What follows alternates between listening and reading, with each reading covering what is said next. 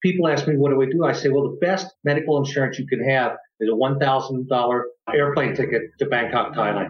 It's like the Mayo Clinic of Asia. They've got one of the best hospitals in the world. Talking with people about how to have a great retirement. This is the Rock Your Retirement Show. We don't talk about money, but we talk about almost everything else you need to rock your retirement. Now, here's your host, Kathe Kline. Welcome to Rock Your Retirement. This is the show where we talk about retirement lifestyle. And OMG, I have two guests on the show today. So you get two for the price of one. Or is it double trouble? I'll let you decide. I'm bringing Billy and Akaisha Kaderli on the show for a couple of reasons. They retired when they were 38. Yes, you heard that correctly. So they now have beat out Wendy Holt for being the youngest retiree on this show. Or should I use my new word, time shifter? You can read more about time shifting on the Rock Your Retirement website. Now, back to Billy and Akaisha. They are expert in a lot of areas. So I'm going to let them explain that to you. But the reason I wanted to have them on my show is because of medical tourism. We're going to focus on that today, but we'll also talk about their website and their books before the end of the show. Billy, Akaisha, welcome to the show. Oh, thank Hi. you. Thank you for having us. Oh, I'm so glad that you're here. And for my listeners, if you hear a little bit of noise, it's because they are actually in Mexico right now and we're talking on Skype. So hopefully that won't be too distracting. Now, for the two of you, before we get into medical tourism, I have a couple questions. You retired at age 38. How did you decide to retire so early? Well, actually, uh, we were sort of squeezed into it. We were both working very hard, 60, 80 hours a week in our um, different careers, and we found that we weren't spending enough time together, and it was affecting our relationship. And Billy had this idea, well, what if we sold everything and retired and started traveling the world? So it was really his idea. And so he wrote it all out on the back of an envelope and we took two years to sort of see if we could live on what our financial investments would produce. And we could, so we took the leap. Now that sounds really similar to my other guest, Wendy. And the, the difference is, is that Wendy and her husband did not make it they wound up getting a divorce. So, so it sounds like Billy was the one who wanted to move outside the U.S. Is that correct? Our original move was to Nevis in the Caribbean islands, Nevis St. Kitts Federation. And we had traveled there before on, on Windjammer cruises. And we are both uh, pretty driven people. And so I wanted to go someplace where it is so slow, you're on island time. And so that was the reason we chose Nevis.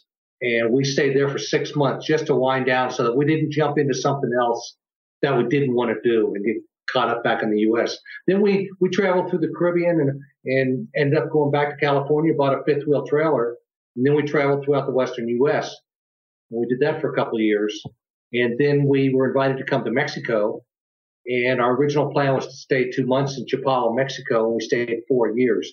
And at that point, we realized that we needed to do more international travel while we were young and able because we could always go back to the RV scene in the US. We know what that's all about at this point. Yeah, I actually had a guest on the show that talked about how to live in an RV. There's lots Full of timing. Right, right. It's it's it's a different lifestyle. So that probably prepared you for the move outside the US, is that correct? Well, we're both travelers. It's one of the things we had in common when we first met is as 20 somethings is that we both like to travel. And to our surprise, when we decided to leave the working world, not everybody is like that. We thought everybody wanted to travel, but actually, no, that's not true. So we did have that as the base uh, in our in our relationship that we both like to travel. So we both jumped in with two feet with this world travel stuff. It seems to we seem to adapt to it quite easily both of you like to travel, but there's a difference between traveling and living. Was that Billy's idea or was that Akaisha's idea? You know, when Billy first brought up the idea of selling everything and traveling the world.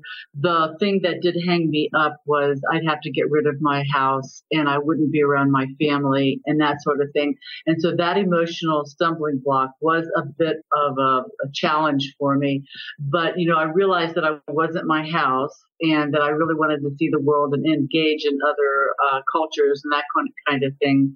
I visit my family every year and that sort of thing. So I still do the family stuff. And yeah, I guess Billy was more the person that pushed it in that direction, but I mean, I was a willing accomplice. I many times will tell people that if they get rid of stuff, move to a cheaper place to live, even outside of the US, that they can have a good lifestyle, even if they've failed to plan. Because I don't know if you know this, but I was a financial planner for years and years and years, not to the wealthy, but to the middle class. The stumbling block is always, I don't want to leave my family.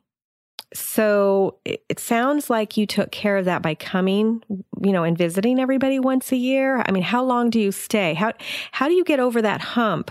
I want to watch my grandkids grow up. I don't I, I don't want to live in Mexico or Philippines or, or wherever. Yeah, I think this was more of an issue back in 1993 when we first retired because when actually we retired in 90, but um, 93 we moved to Mexico for a while, and that was that was difficult because long distance calls were two dollars a minute at that time. There was no Skype, there was no FaceTime, there was no uh, computers at that time, and so that was a challenge for us back then. That's one reason why we originally started our, re- our website, retireearlylifestyle.com, was for our families so that they could see what we were experiencing. And so we would write these stories and add photos to them and they would be able to relive our experience. And then what happened is they started sending it to friends as computers took over. So we had a free website at that time and it started crashing. And so we, we, we found like we were onto something here. I want to hear from Akaisha because it's usually the women. And I love what you just said, Billy. I love the fact that you said we've got this website, we can communicate. But what I'm finding is that we as women, the, the women are like, oh, I want to be able to touch them. I want to be able to touch my family. So, Akaisha, how did you deal with that? What I wanted to want to say is that it's so much easier now than it ever was when we first started. And people sometimes women have children who get jobs in another state and the grandchildren go into another state and there's not a whole lot of difference between the child moving away with the grandchildren because of a job opportunity or the grandparents moving away because they want to travel or live somewhere else. And the Skype and the FaceTime and the emails really do close that gap. It's not the same as living in the same town, but you know, we have friends that have moved to the same town that their children moved to because of a job opportunity. And what happened? The kids got another job opportunity in another state. And so it ended up being the family, the grandparents were following the kids around and it just didn't work for them. They couldn't be following the kids around forever. I do go home once a year for about a month or six weeks and I catch up on all the, you know, the family time that I can. I work in their garden, I cook their food, I paint their house, all that kind of stuff. So I do get my fullness of the family when I go visit. And when we were working, you know, really, how much time did you have to visit the relatives? I mean, a couple hours on Saturday or Sunday night. So with our lifestyle, where we can go to the, and live with them for a month at a time and, you know, experience breakfast, lunch, and dinner and, and the ups and downs of everyday living and things of this sort. So we feel like it added quality to our relationship with our families. Plus, we were able to give afterlife care, not end of life, end of life care. Oh, I was me. I was trying to figure out what that was. What is afterlife care? my mom's in my head. like, did you go to church a lot, or what did you do? I'm sorry, I'm sorry, listeners. No, end of life care. no, no, that's okay. That's okay. I mean, hey, we're all human, right? And that's what makes it fun. that's right. but anyway, that, that was really special for us. We could have never done that. My background was in finance as well, Kathe. And so you know how many hours you put into that. I was a branch manager of a brokerage house. So you know what that takes. And, and just to be able to spend quality time with our, with our parents, our aging parents, and be with them in their final six months or, or year of their life was, that's something that is very special to both of us.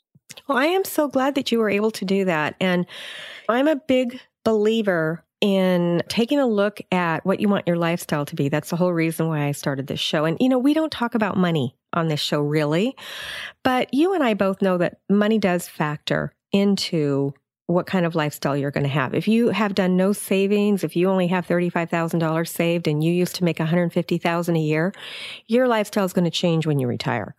But what so many people don't realize is that there are other places where you can live. Now, I live in San Diego, one of the most expensive places to live, and we could easily sell our house and go live somewhere in the US for a lot less money. Consider what kind of lifestyle we could have if we went and moved to Cuenca. Cuenca, Ecuador. So there are a lot of places. And listeners, if you're looking at international lifestyles, there is a magazine that you can subscribe to. Are you aware of that, Billy and Akaisha? International Living? Yeah, International Living. And so you can talk to people who are doing it. You can read their articles and you can decide, okay, well, maybe I don't want to move to Mexico, but maybe I would want to consider Belize because they speak English there. So there are a lot of things that you can do. So that was my next question. You're out of the country, out of the US, and it sounded like it was Billy, but Akaisha was a willing partner in this. How did you deal with the culture shock? Now, I know that was a long time ago, but there's culture shock whenever you move. I mean, if I moved to Texas right now, I'd be going through culture shock. So, how did you deal with that? We found it to be an invigorating challenge. We enjoy that kind of stuff. We like food. We like, I mean, my major in college was anthropology. So I love people and I love cultures and different religions. And we live a National Geographic style of life. And we really, yeah, you know, I mean, we didn't stay in like grass huts or anything. we visited people in grass huts, but we really enjoyed um, the culture and, and uh, the kind of food they made and, and how they raised their children and the languages they spoke. And what we loved was just communicating with sign language and with our eyes and smiles and hugs and children. And I mean, for us, it was like a fulfillment of a dream. So the kind of culture shock that we experienced was like when we first moved to Mexico, it was hard to find chocolate or hard to find a good hamburger that's not so bad. But it did, it was kind of hard but it, it's relatively mild compared to all the the joy and the benefits that we were able to enjoy. That's right. They have chocolate there, but it's not our chocolate, right? It's it's this weird like cinnamony chocolate. they have they have grainy. Yeah, they have chocolate that they make hot chocolate out of, but they had no baker's chocolate. So if you wanted Ghirardelli's brownies to make at your house, you couldn't find that. Right. Yeah, and if you want it now, I'm sure you can get it, but it's going to cost import fees you're going to have to pay more for it. Even though we're in Mexico right now, we just got we've just been living in Guatemala for the last five or six years, and where we live in Guatemala is right in the heart of the Mayan culture. And I don't know how much more culture you can get than having people walking around in, in native dress and carrying bundles on their head. It's it's a fascinating experience. That must have been awesome, but but also culture shock. I don't know if it's culture shock for us or them. Right, both. And you're probably now over in Guatemala. There are they shorter over there, or is that Mexico? Shortest women in the world. Right. And so I'm five two, but I feel tall when I go into some of those Latin countries. I'm like, woohoo, I'm tall now. you can play on the WNBA there. That's right. That's right. If I if I could play basketball, which I can't. now, have you made friends in these other countries or do you hop and hop and hop and hop? Or do you ever stay anywhere long enough? We make friends everywhere we go. that's one of the things that we enjoy so much. We get to know our neighbors, the, the uh, vendors of stores, whatever they're selling, the fruit vendor down at the corner. Everywhere we go, whether it's Thailand or Guatemala or Mexico, and even when we go on a vacation, we do make friends everywhere. We tend to stay anywhere from a month to a couple of years in any location, so it sort of depends. And we get involved in the uh, community. Billy built tennis courts. He imported a basketball scoreboard for the gym. You know, I've worked with the local women in some of their products. So yeah, we make friends everywhere, and some of my best friends are actually from other countries. I love that. Now, Billy and Akaisha, we're going to take a short break. So, right now, we're speaking with Billy and Akaisha from retireearlylifestyle.com. We're going to take a short break and we'll be right back. How many books do you need? Hi, this is Lisa Woodruff, and I'm a professional organizer and productivity expert, and I'm tackling the tough topic of how many books do you really need today? Books are a touchy issue. People love their books. They're like little children and they don't want to let them go. I know I'm an avid reader and it was really hard for me to declutter some of my books, and I still have three full bookshelves. But what I found when I started was I had about eight bookshelves worth of books. How many books do you have? Step one is to start consolidating your books into less bookshelves. So if your bookshelves are sort of full, go ahead and pack them full of books and let's have less bookshelves of books and start looking towards creating a library of books versus using books as an ornamental decoration. As you consolidate your bookshelves and run across books that you will likely not read again or give to a friend, go ahead and donate those to the library. You can still check them out yourself and read them later if you change your mind. And finally, now's the time. You're rocking your retirement. So spend that time rereading your favorites and reading the books you never got to the first time. Check out the Organized 365 podcast for more on how to get organized as you rock your retirement. Welcome back. We're speaking with Billy and Akaisha Kaderli from retireearlylifestyle.com. Billy and Akaisha, welcome back. Thank, Thank you. you. We were just talking about all the fun things that you were doing, building tennis courts and working with women. But really, what I wanted to talk to you about was the medical tourism. How does that work? Because a lot of people, when I talk to them about living overseas, they say, oh, they don't have good medical over there. I don't know if I want to move over there. They don't take Medicare. What do I tell them? What, how do you deal with that? It is so easy. You know, what we've discovered is that people all around the world have got two arms and two legs and a head. And there's doctors that can, that know how to treat all of these things just like they do in the U.S. Many of the doctors in the U.S. are actually trained outside of the U.S. So this was never a concern of ours. We think that the care we get outside of the U.S. is better than what we get inside of the U.S. and at a fraction of the price. I can give you an example right now if you would like, just something that happened to me recently. Yeah, I'd love it. We came to Mexico about five weeks ago, and I was having I started to have an issue with a crown that was done a few years back, mm-hmm. and so I popped into a dentist that I just saw a sign on the street here, and she got me right in the chair, took a look at it, and said, "You need your crown replaced." I said, "Okay, let's do it." So she had another dentist come in, perform the removing the old crown, prepped the new one, took the uh, mold, and four or five days later, I went back and I had the crown inserted. Then about a week later, I had my teeth cleaned, and the dentist that cleaned my teeth was a different dentist, and she said, "You have an infection." And I said, "Okay." She goes, "You need to see a specialist." So she sent me to a specialist. I went there. He said my tooth needed pulled. I went back to the guy that put the crown on. He said, "Don't pull it. I can fix it." He spent some time with me. Long story short, he fixed it. I saw four dentists in, in a month, and the total cost was 4,900 pesos or less than 250 US dollars. Wait a minute. 4,900 pesos, which is about 250 bucks. Right. You're kidding. No, I think in the US would be $4,900 most likely. or more Right. for all Right. that. Right. Wow. I had the same dentist price me an implant today when I saw him on the street, and he said, uh, "It depends." He said about eight to ten thousand pesos, which would be which would be about five hundred dollars on the upper end. Wow. Now, you must speak perfect Spanish in order to get all this service. Like, how would I go do that? I, I don't speak any Spanish. Okay, well, where we're at right now is called Chapala, Mexico, Lake Chapala to be specific. And in this area is the largest expat community in the world. And there is a bunch of gringos, meaning uh, Americans and, and Canadians who spend a lot of time here. English is spoken just about everywhere. We try to speak as much Spanish as possible because that's who we are. We try to get close to the local people.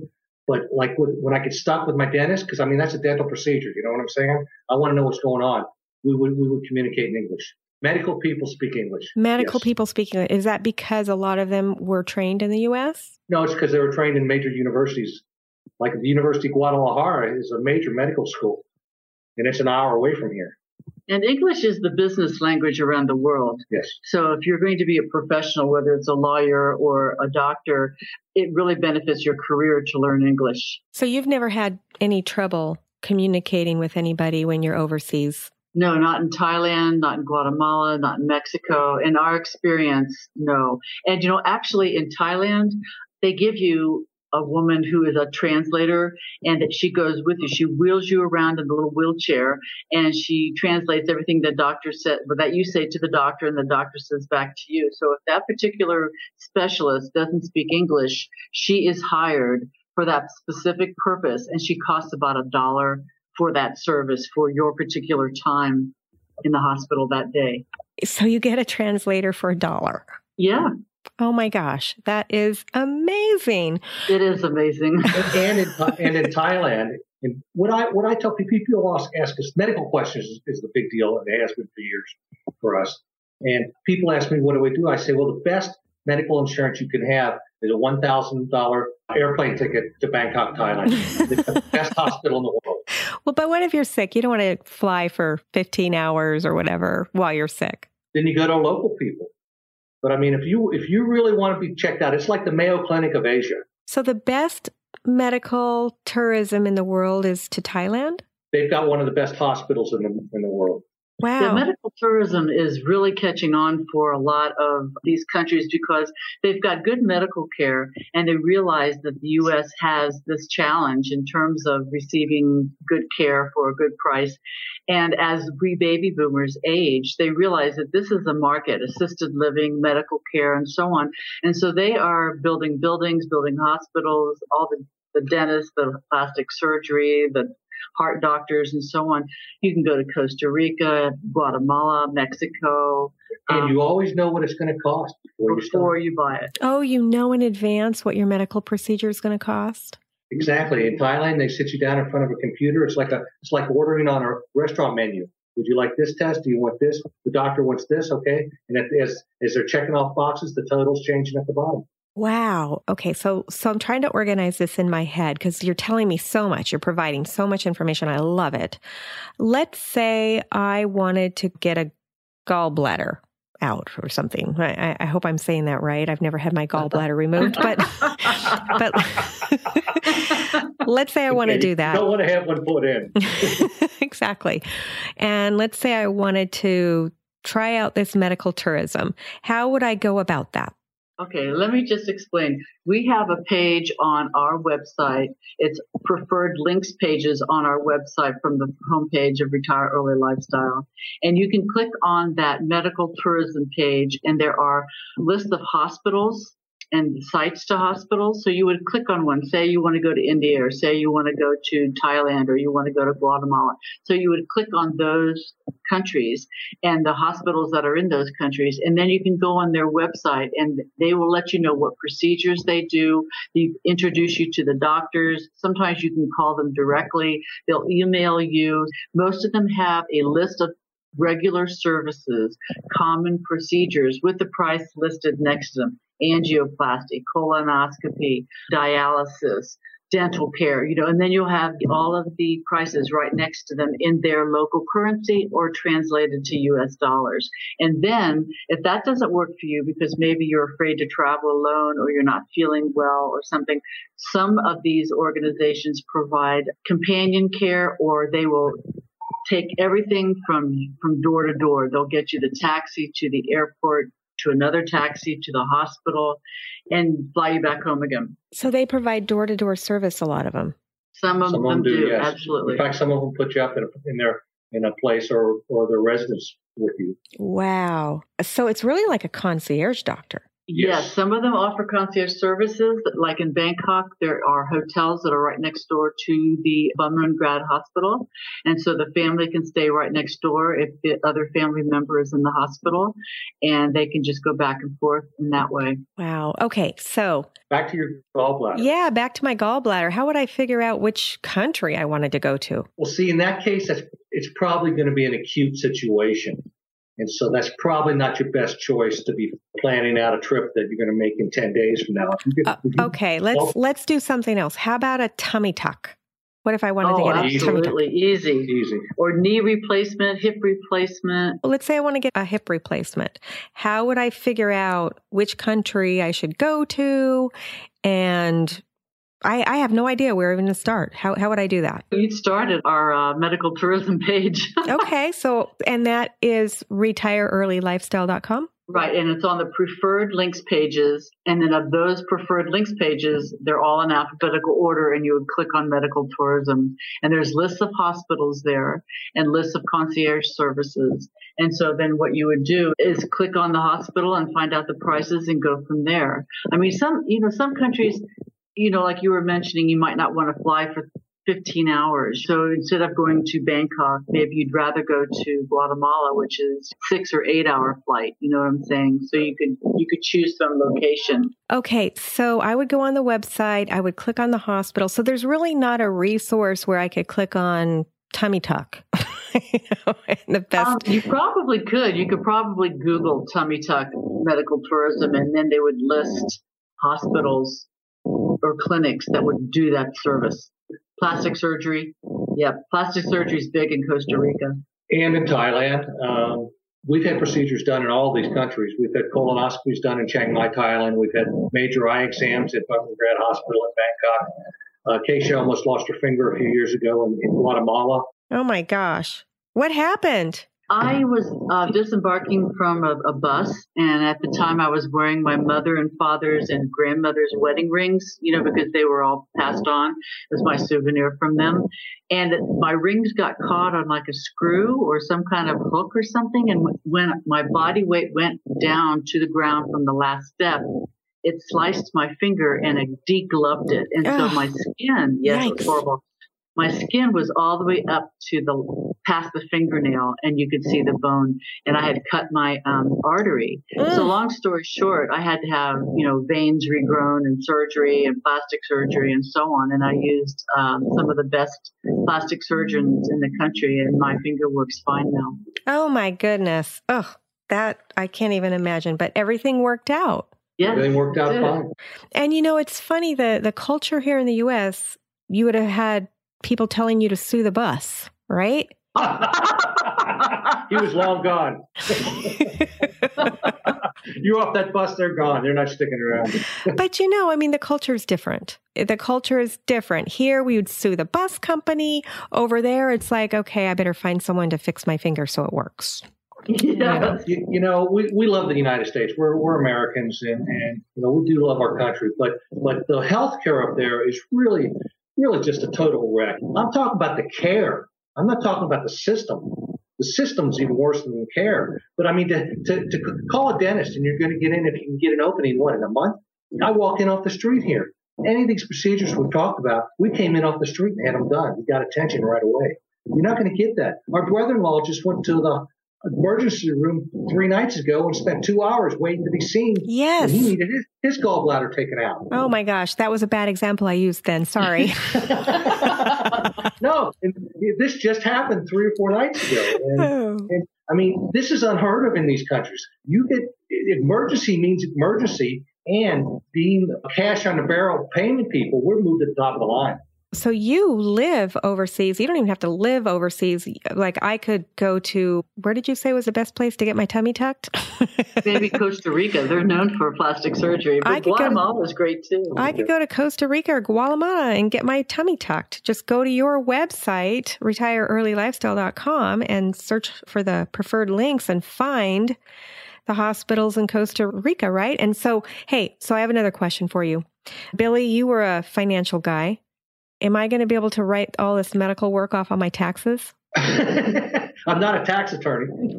I'm guessing the answer is no, right? Well, it depends if you use it in your travel. I mean, is it is that a professional thing for your uh, looks like a facelift or oh, something like this? Oh, yeah, you're you're thinking here, aren't you? You're thinking. Oh, I always. I mean, if you're a bikini model, yeah. Well, I'm I'm guessing most of my clients are not. so they probably probably can't. And Medicare's not going to cover it either, right? Medicare will not cover anything outside of the U.S. But I think if you find the price difference would be so great and the ease of access and the concern of care far outweighs waiting forever. I don't think that something like that's not going to be covered by Medicare anyway, is it? Oh, a tummy tuck? No. Yeah. Okay. no, Okay. but some of the other things like the, the finger issue and all of that probably would have been. I'm just trying to bring up examples so people can get an idea of, you know, what would be covered and what wouldn't. And, and I can tell you that my husband and I were at a, at a clinic the other day because he's got a medical condition that requires that he go in every three weeks and they were late. They're usually not late, but this time we were two hours late. And I wound up having to cancel an appointment that I had with a good friend of mine who was visiting from the East Coast because I could not make it because I was with my husband. So you're right. You probably do get better medical care outside of the US. I'm going to have to make sure that my husband listens to this episode. Very good. Very good. Hey, what's there to lose? I mean, uh, you go you go take a vacation, and meanwhile you check in some places and start talking to doctors. That's right. Absolutely. I, I totally get it. You know, you have been so helpful talking because there are a lot of fears. People have a lot of Mhm. fears about going overseas, whether it be for medical care or just because they don't want to be felt up at the airport.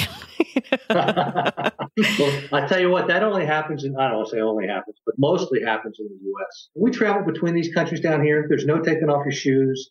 Sometimes they want us to take our laptop out, but not very often. It's a lot more relaxed. well, that might make some people feel more comfortable or it might make some people feel worse. I don't know. I agree. I understand.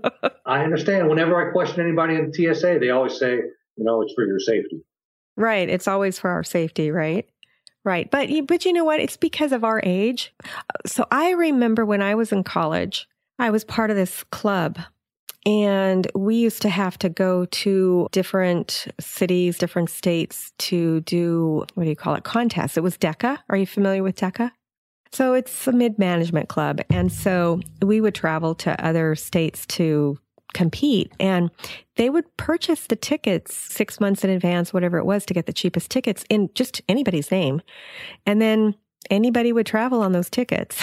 You know, Oh, right, right, right. Yeah, those, were the good old days. The good old days when you could just hand your ticket to somebody and say, Here, use this. You could take that. Yeah, those days are over. We older people remember these things. We remember when you didn't have to walk through a metal detector or a scanner at the airport. We remember when we could bring our own soda onto the plane.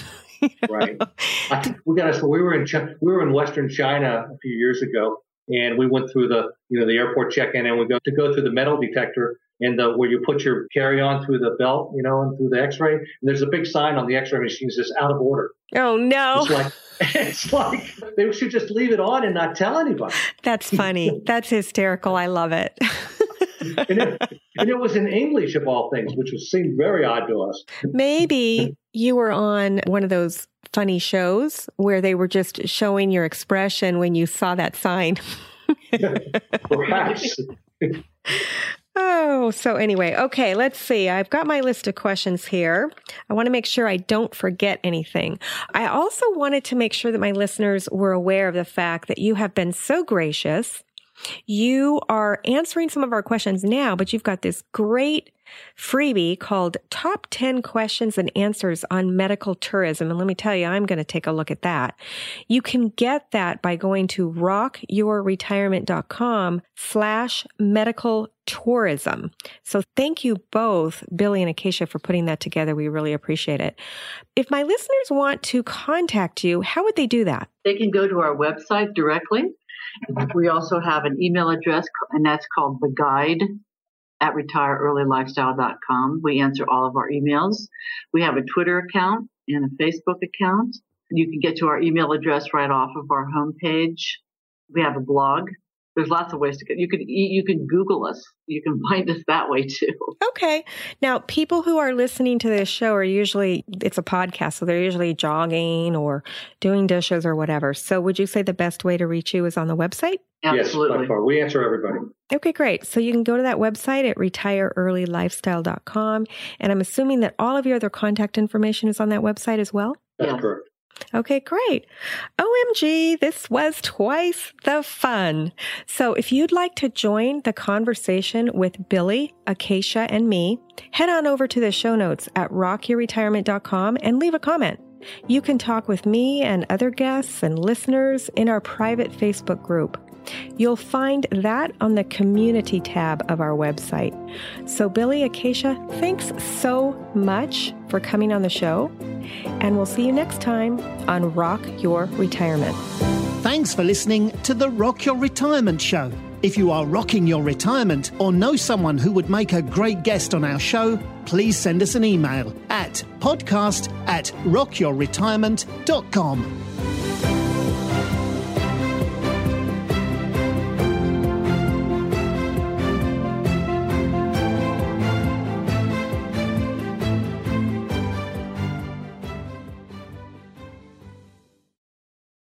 review is by Vicki Claflin. She writes, Less stress, more fun in your retirement. Kathe Kline approaches retirement in refreshing positive light. This is not your typical retirement podcast. Rock Your Retirement is practical, helpful, and fun in all caps. You'll learn a lot, but most of all, you'll learn that the best is yet to come. Thanks so much, Vicki. I really appreciate that. Wasn't that fun? I'd love for you to leave a review too. And if you don't know how, just go to rockyourretirement.com slash review and that'll take you to a free video tutorial that shows you how. Oh, wait! I wanted to thank you again for listening to the Rock Your Retirement Show. If you're a new listener, a good place to start is episode 116. This explains the six pillars of retirement lifestyle and our general philosophy. Episodes 1 through 236 can be thought of as an encyclopedia. These are topics that may or may not be interesting to you. You can listen to the ones that you're interested in and forget the rest until the issue becomes an issue for you. And that's okay. I actually don't recommend starting with episode one and working through until the most recent. That's actually not how the show was designed. Of course, if you want to do that so you can see how the show changed over time, you're welcome to. Now, starting in August, actually August 31st of 2020, we changed the format of the show. The monthly episodes starting with 237 follow a real retiree from her pre announcement through her first year of retirement. Hmm, there might be bonus episodes, but we're committed to monthly. If you've enjoyed any of our past shows or the show that you've just listened to and you want to support us, you can do so in any of the four ways. One, share this episode with a friend or family member who needs to hear it. This is the most important way that people find us. Since our audience is typically older, we grow by having our listeners share our episodes with others. Two, subscribe to or follow the show using whatever podcast catcher you're listening on right now. Now, if you're listening on your computer, you can listen on your smartphone by going to Apple Podcasts, Google Play, Stitcher, Podcast Addict, iHeartRadio, Spotify. I mean, I believe we're on all of them. If you can't find us on the podcast catcher that you'd like to use, send us a note on the website at rockyourretirement.com and we'll make sure that we get on your favorite podcast app. But basically, what you do is you download the app and then you search for the show. And when you find it, you'll hit subscribe. Make sure it's the Rock Your Retirement Show and that you hear my voice when you listen. Um, actually, there were some episodes where Henry Shapiro was a guest. Uh, we, we actually downloaded some of his episodes. So if you hear him, it's probably still the, the same show. There were maybe 34 or 35 episodes back in the beginning that we hosted on our show uh, when he decided to leave podcasting. Number three, how you can support us is by leaving a review.